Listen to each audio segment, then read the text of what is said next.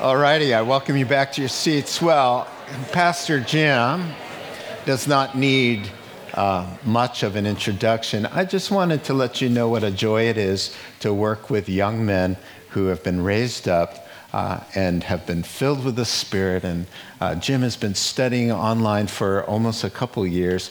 He, he just is a man of God. He's very teachable. He's very encouraging. He's very helpful to be around all day long in the offices. Just what a blessing. And so, uh, with that, just welcome Pastor Jim once again.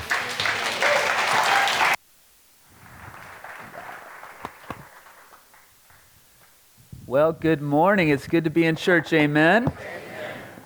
You guys ready to get in the Word of God? Yes. All right, opening your Bibles to Second Corinthians chapter 1.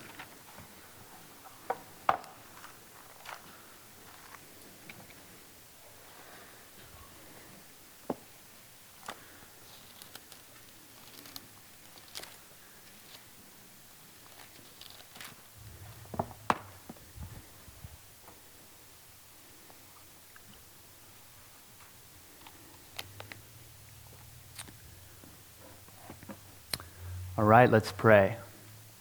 Father, we're so thankful this morning to be able to gather together in the name of Jesus Christ and to worship you in spirit and truth, to enjoy Christian fellowship, and to get into your word.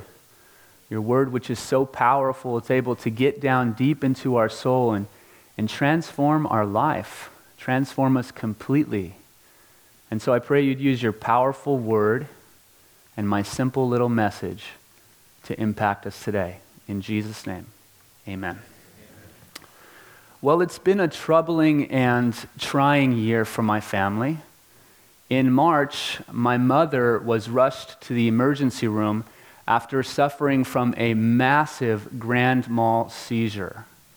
She's in her 50s and she's never had one of these ever. And so I boarded the first flight that I could out to North Carolina. I spent a week with her just there to care for her. And, and while I was there, she had another seizure. And it was, it was scary because she didn't, she didn't know who I was. She didn't know what was going on. She didn't know who she was or, or where she was. And the doctors recently diagnosed her with neurosarcoidosis, which is a rare disease of which there is no known cure. In June, my father, who's been in prison my entire life, was set to be released. He had gone to the parole board and they, they had given him a date. Um, but when that date finally arrived, the decision was overturned by the authorities. And so today he is still in prison. And then in July, my wife started suffering uh, these serious and life altering symptoms from a mysterious illness that doctors weren't able to diagnose. One that was literally taking her breath away. She felt as though someone was sitting on her chest. Her, her bronchioles were constricted. She was blacking out occasionally and even falling down. She was having trouble sleeping she wasn't able to function uh, at a normal capacity. It was very, very scary. And the doctors finally diagnosed her with a very rare form of seizure, one that she'll have to be on medication for the rest of her life. So this year has been a very trying and troubling and concerning time for me. And we all have troubling and trying and concerning times, don't we? We all face troubles on a day to day basis, trying times, trying circumstances, and uncertainties. What are we to do when troubles come our way? How are we to respond? And what purpose could God possibly have for trials, anyways? And will they ever end? Is there any hope for deliverance? Well, in our text today, the Apostle Paul will answer these questions, reminding us that our God is the God of all comfort. And our God is the God of deliverance. And He is able to rescue us from every trial, from every trouble, from every circumstance that we face in this life. But even if he should not, because of purposes that he has in his own mind, purposes that he may never disclose to me, even if he should not take away my trial, he will be with me in it to comfort me and to, and to strengthen me and to use it ultimately to impact other people for his kingdom and for eternity. So let's read the first portion of our text in 2 Corinthians chapter 1 verses 3 through 7. Praise be to the God and Father of our Lord Jesus Christ, the Father of compassion and the God of all comfort, who comforts us in all our troubles so that we can comfort those in any trouble with the comfort we ourselves have received from God. For just as the sufferings of Christ flow over into our lives, so also through Christ our comfort overflows. If we are distressed, it is for your comfort and salvation. If we are comforted, it is for your comfort, which produces in you patient endurance of the same sufferings we suffer. And our hope for you is firm, because we know that just as you share in our sufferings, so also you share in our comfort. So, our first point this morning will be the God of all comfort. Now, have you ever met someone who blamed the Lord because of the evil things that were happening in their life? Or accused God of not caring about them because of what was taking place? If God really cared about me, then why did my husband do that to me? If God really cared, then, then why did my wife walk out on me? If God really cared about me, then, then why did I lose my job? I have a family to support, you know. If God really cared about me, then, then why hasn't He healed me? Why am I still sick? Why didn't he prevent this? Why is he allowing this? Listen to this segment from the Washington Post reporting on a tornado that struck in Oklahoma. The massive tornado outside of Oklahoma City annihilated buildings, including a school with students and teachers. One atheist tweeted Newsflash, if God cared about Oklahoma, he wouldn't have allowed the tornado in the first place. Now, it's quite often that we find people who blame God or accuse God for not caring because of the things that are taking place in their life. But it's seldom or very rarely, rarely do we find someone who praises the Lord even though evil is taking place, even though troubles and, and trying times are happening, even though they're facing crazy circumstances. They're standing up against Goliath, or, the at, or they're at the edge of the Red Sea with no place else to go, and the armies of the Egyptians are surrounding them. Meet the Apostle Paul, a man who opens his letter by saying, Praise be to the God and Father of our Lord and Savior Jesus Christ, the Father of compassion and the God of all comfort. Amazing Amazing that he starts out his letter by praising God. Amazing because Paul was a man who suffered more than most of us could ever imagine. He knew exactly what it was like to lose everything. He lost his job.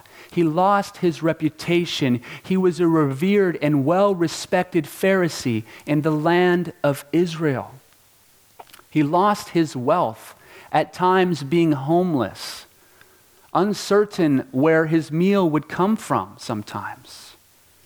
He lost friends, they forsook him, and some even believe a wife that he may have had left him. So he knew what it was like to lose everything, and he knew what it was like to suffer daily with an illness. 2 Corinthians chapter 12, he speaks about a thorn in his flesh. And that Greek word for thorn means tent stake. He felt like he had a tent stake in his flesh, and it tormented him daily. So much so that he cried out to the Lord three separate times for it to be removed. In Galatians chapter 4, he says, It was because of an illness that I first preached the gospel to you, perhaps some sort of eye disease. And so he knew what it was like to suffer with an illness on a daily basis. And he knew what it was like to suffer persecution. He was thrown into prison many times, beaten with rods, stoned. And five times he received the 39 lashes, a whip with pieces of bone and metal embedded into it. All of this happened to the Apostle Paul after he became a Christian, after he put his trust in Jesus Christ. Yet we never see him blaming God for those troubles. We never see him accusing God of not caring about him, but rather we see the Apostle Paul praising the Lord. And that's because he understood two things that he expressed in this text. And the first is that God is not the source of the troubles and the trials in our life, but rather our God is the source of comfort and relief from all the troubles and trials in our life. You see, troubles are to be expected in this life. Matter of fact, Jesus promised them to us in John chapter 16 and verse 33. He said, In this world you shall suffer tribulation. That's not one of my favorite promises. I'm not cutting that out and pasting it all over my home. We shall have troubles in this life. We live in a fallen world. We're surrounded by fallen people with a fallen nature who do sinful things, and sometimes the decisions that other people make hit close to home. We ourselves are fallen beings. We live in a fallen body that sometimes rebels against us, and we end up with illnesses that we can't understand why. Or sometimes we make sinful decisions ourselves with those negative consequences. And on top of all of that, we have an invisible enemy, one we can't, not, we can't even see him, the devil and his angels who is attacking us. He hates God and he hates his people. And his goal, his dream, his fantasy is to destroy our life, is to kill, steal, destroy, and to devour each, each and every single one of us. Now, the, the mistake that so many people make when, when troubles come their way is to blame God. It's to accuse God. It's, it's to withdraw from Him, to withdraw from prayer, to withdraw from the Word of God, and to withdraw from Christian fellowship, saying, I want nothing to do with you, Lord. Look what's going on. Where are you, God, when I need you now? Why did you allow this to happen to me? They run to a bottle of southern comfort rather than running to the God of all comfort. You see, the best and, and, the, and the wisest and the most beneficial thing that you can do, brother and sister, in the midst of your troubles is to draw near to the Lord. He is the God of all comfort and the God of compassion. Listen to Jesus in Matthew chapter 11 and verse 28. Come to me, all you who are weary and heavy burdened, and I will give you rest. It's a rest for your souls. He's the God of compassion. He loves you, cares for you. He wants to comfort you with what you're going through today. Now, Paul says he is the Father of compassion and the God of all comfort, meaning He is the source of compassion, the source of comfort. It finds its origin in Him, it springs forth from the Lord, compassion and comfort. Now, I was reading the label on a crystal geyser bottled water, okay? And it says this Alpine spring water 100% natural spring water. And it has a little picture on the bottle, you know, of the mountains with the glacier. And it's like, oh. These marketing people are very smart because what they're doing is they're taking you in your mind, in your imagination, to the top of Mount Shasta. With those snow covered peaks and, and those green pine trees surrounding the area. And then in the snow, there's this little bubbling brook of water kind of gushing out. And there's one of the Crystal Geyser workers with your bottle of water, filling it up and capping it and saying, Here you go. Now, what are they saying? They're saying it doesn't get any better than this. That this is what you need because it's bottled at the source, it's bottled at the origin. And that's what the Apostle Paul is saying that, that our God, He is the source of comfort. That, that He is what you need in the midst of your troubles, that it doesn't get any better than Him. Don't look any place else. Look to the Lord. So He calls the Father here in this passage the God of all comfort. In John chapter 14, in verse 26, the Holy Spirit of God, the third person of the Godhead, he is called the Comforter. And then that same Greek word, parakletos, is used of Jesus in 1 John chapter 2 and verse 1. We have an advocate, we have a helper, we have a comforter, we have a parakletos with the Father. Jesus Christ the righteous. And so the Father, the Son, and the Holy Spirit, the Holy Trinity, are God. He is with us. And, and He doesn't just he doesn't just stick his arm around us and, and pat us on the back and say, It's going to be okay, Skipper. No. He wants to help us. He wants to, to truly comfort us with what we're going through. Listen to David Guzik on this word comfort. I'm going to drink a little drink of water.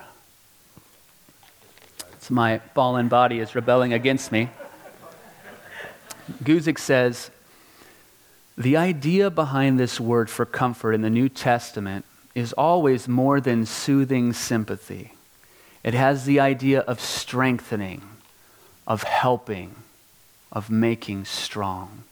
And so God's comfort makes us strong. He gives us strength when He comforts us so that we do not collapse under the weight of our trials. You remember the Lord Jesus when He was in the Garden of Gethsemane. He was being crushed by the weight of our sin, so much so that perhaps the capillaries in his forehead were bursting, and he, it appeared as though he was sweating great drops of blood. You see, he was facing the greatest trial that, that any man has ever faced. He was going to drink the cup of God's wrath for us. And as he thought about that, it overwhelmed him. And so he fell down on his knees three separate occasions in the Garden of Gethsemane. And he cried out to the Father, who is the God of all comfort and the God of compassion. And the Father, how did he respond? Did he take away the trial? No. He sent an angel. He sent an angel to strengthen Jesus, to be able to endure the cross.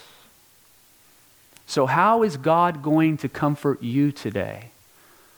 The same way he comforted Paul in all his afflictions, strengthened him. The same way that he, he comforted Jesus in the garden, he strengthened him. This, the same way he has been comforting me as I've been dealing with walking through this illness with my wife. He has been strengthening me to be what? A better father, to be a better husband, to step it up a notch, to cook dinner, even though I don't like to cook dinner because I don't cook very good to do the dishes. Who likes to do the dishes, right? To do the laundry. Still working on the folding part. Throw it in a pile. It's clean though. To help the kiddos with the homework. You see, God's comfort is, is practical, It makes a difference in your day to day life as we deal with our troubles and our trials. And so allow God, wherever you're at today, to comfort you. And so Paul praised God instead of blamed God because he knew that God was not the source of his trouble, but rather the source of his comfort and relief. And secondly, Paul praised God because he knew that God has an eternal purpose for the trials that we are going through, and that is to equip us to minister to other people who are in need. Now, listen to these verses. Verse 4, he says, He comforts us in all our troubles so that we can comfort those in any trouble with the comfort we ourselves have received from God. And then verse 6 if we are distressed, it is for your comfort and salvation. If we are comforted, it is for your comfort. Paul's perspective. Whatever I go through in this life, whether it's good or whether it's bad, God is going to use it somehow, some way to bring a blessing into someone else's life. And that's the promise behind Romans chapter 8 and verse 28. God will work everything together for good. The life of Joseph. This guy went through the ringer, did he not, in the Old Testament, the book of Genesis? Betrayed by his own family, by his own brothers, sold into slavery, falsely accused of adultery, and then thrown into prison, left to rot and die. But we never see, we never hear, we never read of Joseph accusing God or blaming God. That's because Joseph, he understood. He understood that God's plan was bigger than what he was going through, that somehow, some way, God was going to use it to impact other people's lives. God was going to use his trials for the good of other people. And God certainly did.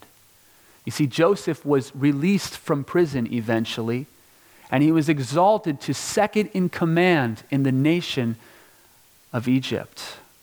And he rescued the 70 members of his family who were suffering in the land of Canaan under the scarcity of a famine. And as his brothers who had betrayed him stood before him, they were amazed because the man that they left for dead, that they sold into slavery, he was now ministering to them.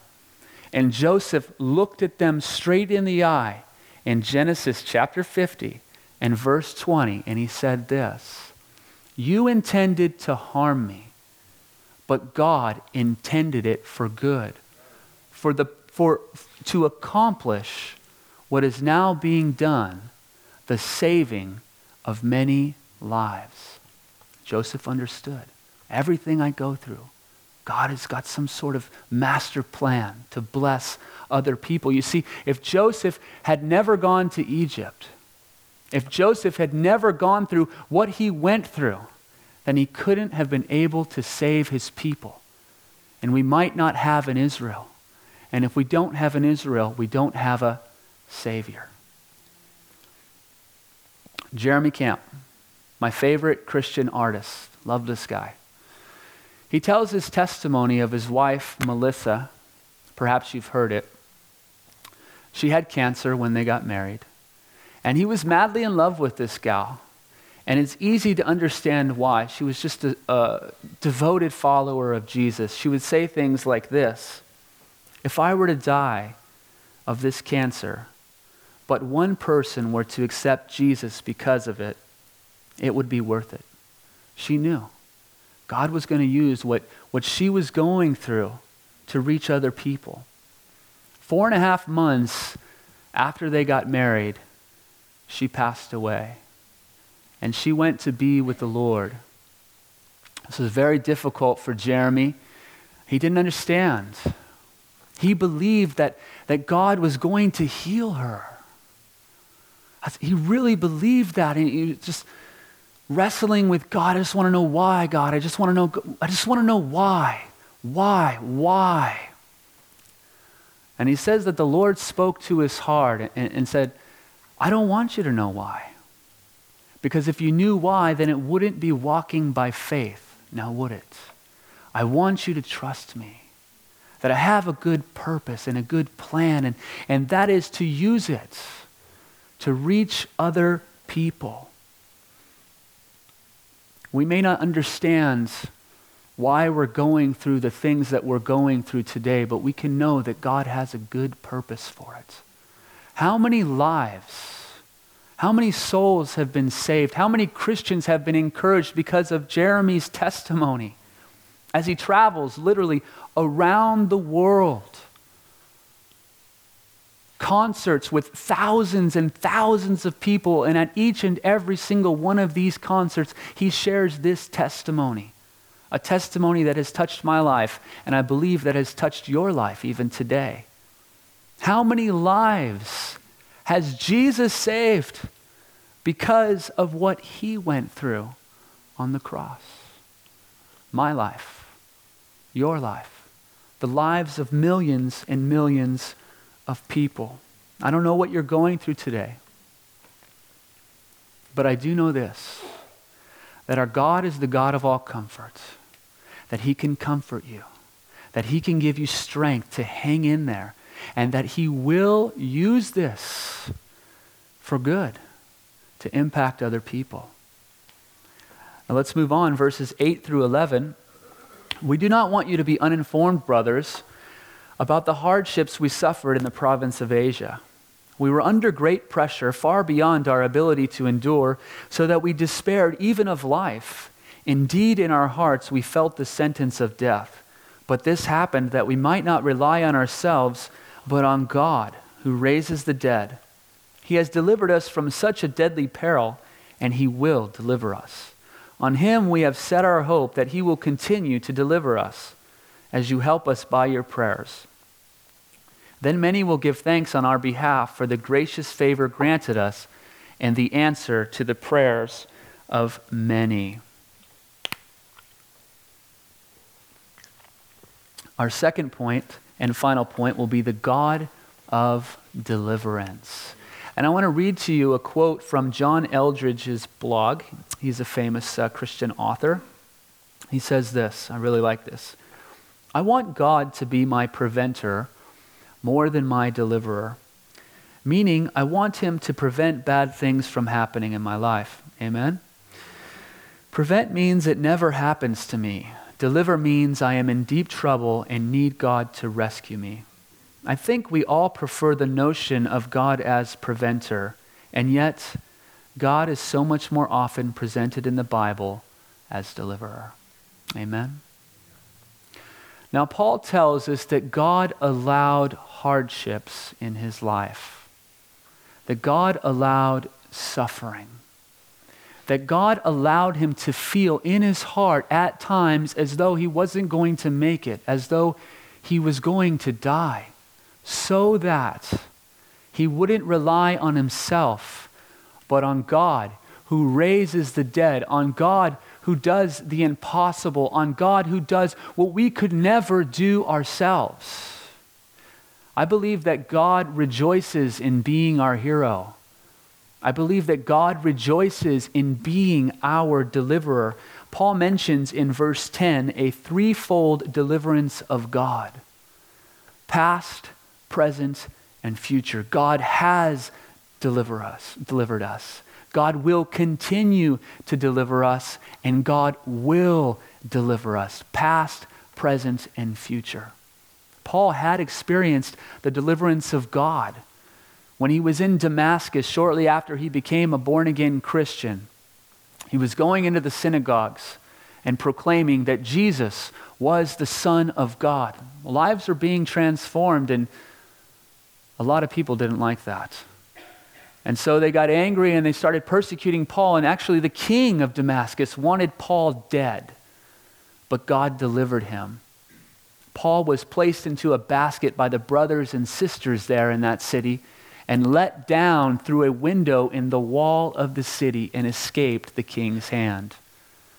In the city of Philippi, Paul and Silas were arrested and thrown into the jail. And at midnight, they were there singing the praises of God. And the Lord sent a great earthquake, and, and the shackles, they, they fell off, and the doors, they swung open. And, but that's not how God delivered them.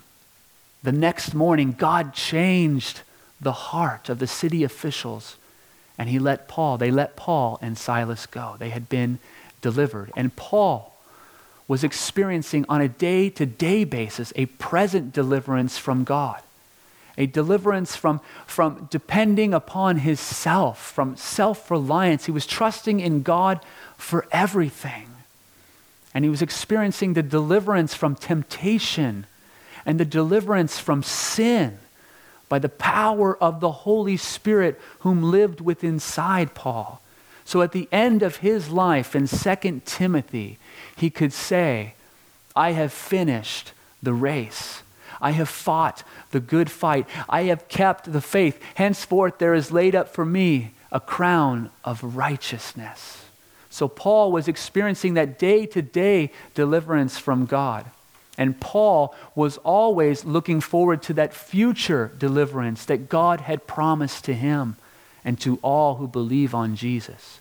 Deliverance from every sorrow, from every pain, from every illness that he was dealing with from all of the persecution that he was facing, from all of his trials and all of his troubles. And he ultimately received that deliverance when he was beheaded in Rome. He went to glory because the ultimate deliverance is when we go to be with the Lord. Now, what is it today that you're going through that God can't deliver you from? Is there anything in your mind that you can think of and that you could say with confidence, God is unable to help me in this area. Well, I'd like to close with a story of the impossible, a story of a great deliverance that shows that our God is a great deliverer and he can do anything. In July, I was asked to host a Christian television show live called Renew. It was two hours long, and there were some people here in the church who came with me.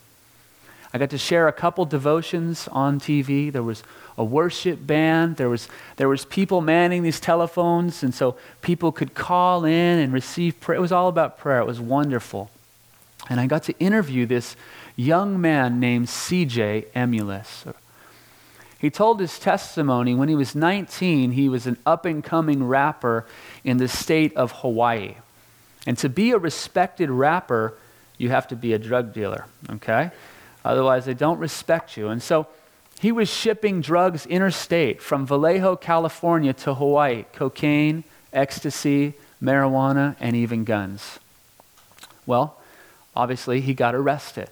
And he found himself in a maximum security federal penitentiary there in the state of Hawaii. And it would be 10 months down the road until he received his sentencing he had 10 to 12 years hanging over his head with a mandatory five year minimum. Mandatory five year minimum. So, five to 12 years is what he was looking at. Well, during that 10 month spree before he was sentenced, he became a born again Christian. He became a follower of Jesus Christ, a man devoted to the Word of God. And as the sentencing date drew near, he began to feel as though God was going to let him out somehow. And he met with his lawyer, and his lawyer was, was pleading with him please accept this plea deal that they're offering to you. No one gets out. You have a mandatory five year sentence. Look, kid, I've been a lawyer for 20 years. I know what I'm talking about. You're not going to get out. I just feel like God's talking to me. I feel God's telling me just to submit myself to the judge. And so he went ahead with it and he goes into the courtroom and he's, and he's sitting down and the judge starts laying into him. The judge's face is red. That's how he describes it. The judge's face is, is red. He's mad. He's yelling in the courtroom, listing off all of the crimes that CJ had committed, calling him essentially the scum of the earth. And By this time, CJ is starting to, to question whether or not he really heard from God, starting to, to think, maybe I made the wrong decision. Maybe my lawyer was really right. And so he bowed his head in the courtroom. He's crying, and he prayed. And he prayed, he said, Lord, your will be done. Your will be done. I submit myself to you. If, if you want me in prison, let your will be done. We'll get this whole prison saved. But if you want me out, I know you can do that because you're able. And use me to change the world. Let your will be done. He said after he prayed, uh, something happened in that courtroom.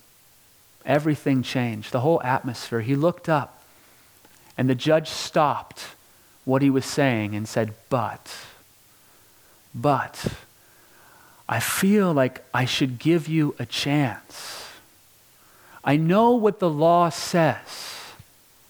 I know you have a mandatory five year sentence hanging over your head, but I have authority to go beyond what the law recommends. I can do whatever.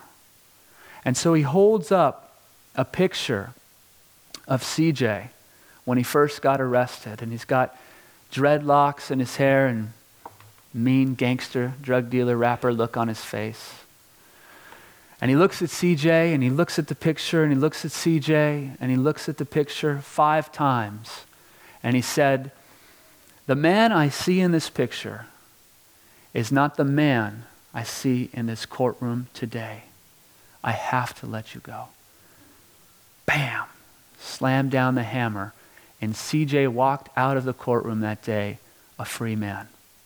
That was a great deliverance because our God is a great deliverer. But there's an even greater deliverance that each and every single born again Christian has received. Jesus Christ, 2,000 years ago, purchased for us a threefold deliverance. You see, all of us have an appointment to stand before the holy judge of all the earth.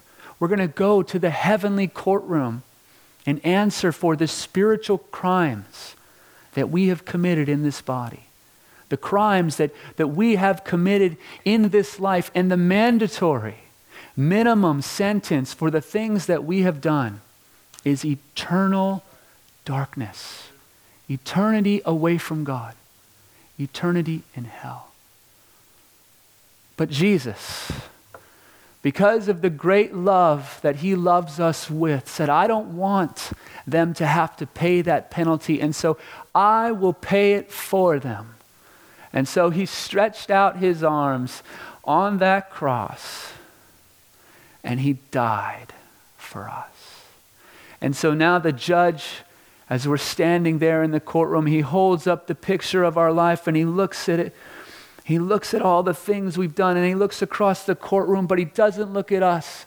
He looks at the one who's standing next to us, Jesus Christ, our advocate with the Father, our comforter, and he says, I have to let you go because of the wounds in his hands and because you have trusted in the blood of Jesus Christ. And so Jesus has purchased for us deliverance from the wages of our sin and because he is risen from the dead and ascended to the right hand of God the Father, and he has sent the Spirit of God to dwell in our hearts, now we have been delivered from the power of sin in our life. We can live a holy and righteous life for the Lord. A drug addict can become a preacher. A man who used to swear on a regular basis now can speak kind and encouraging words. A man who had no father can somehow become a good father.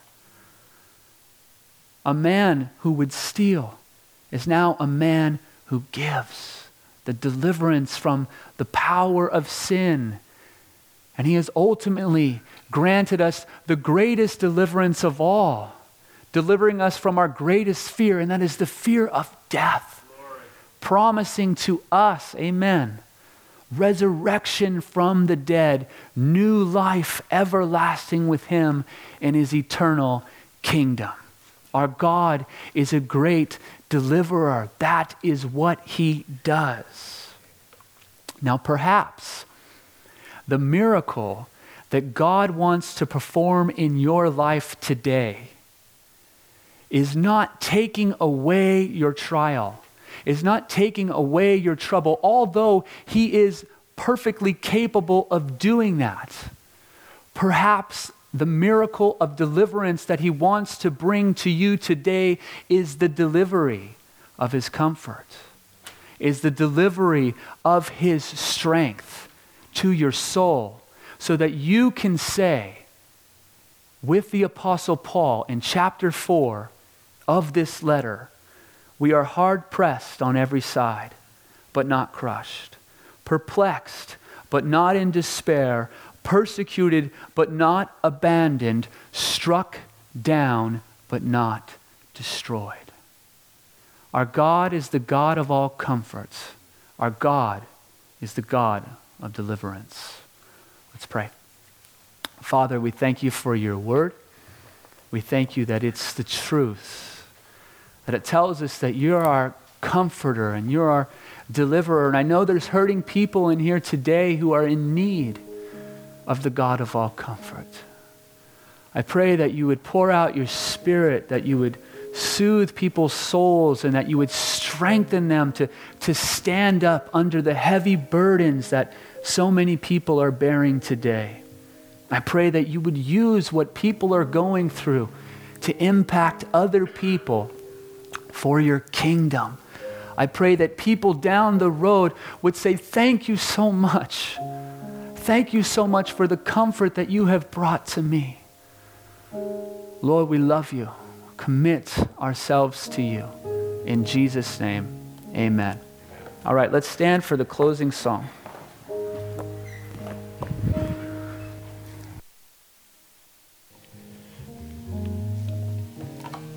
An indirect the way that the Lord has used this wonderful time in the Lord's presence and in His Word for me was in obeying the Lord in a prompt that really was going to cost a little bit for somebody I love and to put that on him in 48 hours. Also to drive up five hours and get there at 1.30 in the morning and then to come back. Just didn't want to do it. I have to be in China in 10 days. I needed to prepare. I needed some time, but the Lord was tugging at my heart. When I got there and saw everything and all the reasons I needed to be there, boy, it was fantastic. My thought was, oh, we're in for a treat on Sunday. Because God's got this. When we step out, we follow Him, it's good for you, it's good for your wife, it's good for your kids, it's good for your congregation, it's good for your coworkers, it's good for the guy who's going to have to come in this with you and walk uh, by faith, right? And that's what I saw happen. My takeaway from this, beside the teaching that I would like to play every morning and just listen and start my day that way, is obey God. Just do what He puts it on your heart to do and you will be blessed, and others around you will be blessed, and God will be glorified, and everybody built up. It's just a wonderful thing. Let's pray together. Heavenly Father, we just want to follow you. This isn't a religion of rules and regulations and do's and don'ts. You're the living God. You have a living voice, and you speak. And when we obey, when we hear, there's life.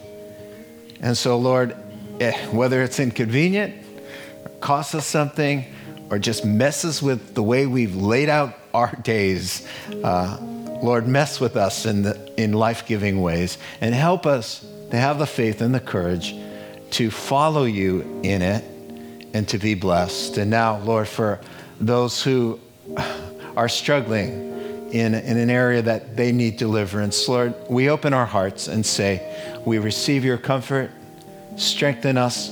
And as we walk through, we remember Jesus, our Lord, is in the fire with his people. There's a fourth man, always.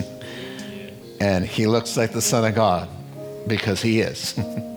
So we thank you, God, for being with us in the fire, using it, and also for your wonderful, ready willingness to deliver. You can take all things, um, you can do all things and take us through. Uh, we commit ourselves to you. In Jesus' wonderful name, we pray. All God's people said a hearty. Amen. Jim, that was so yummy. I am full. That's better than any breakfast burrito I know. God bless you all. There's prayer at the cross if you need extra prayer. God bless you. We'll see you Wednesday night or next Sunday. God bless.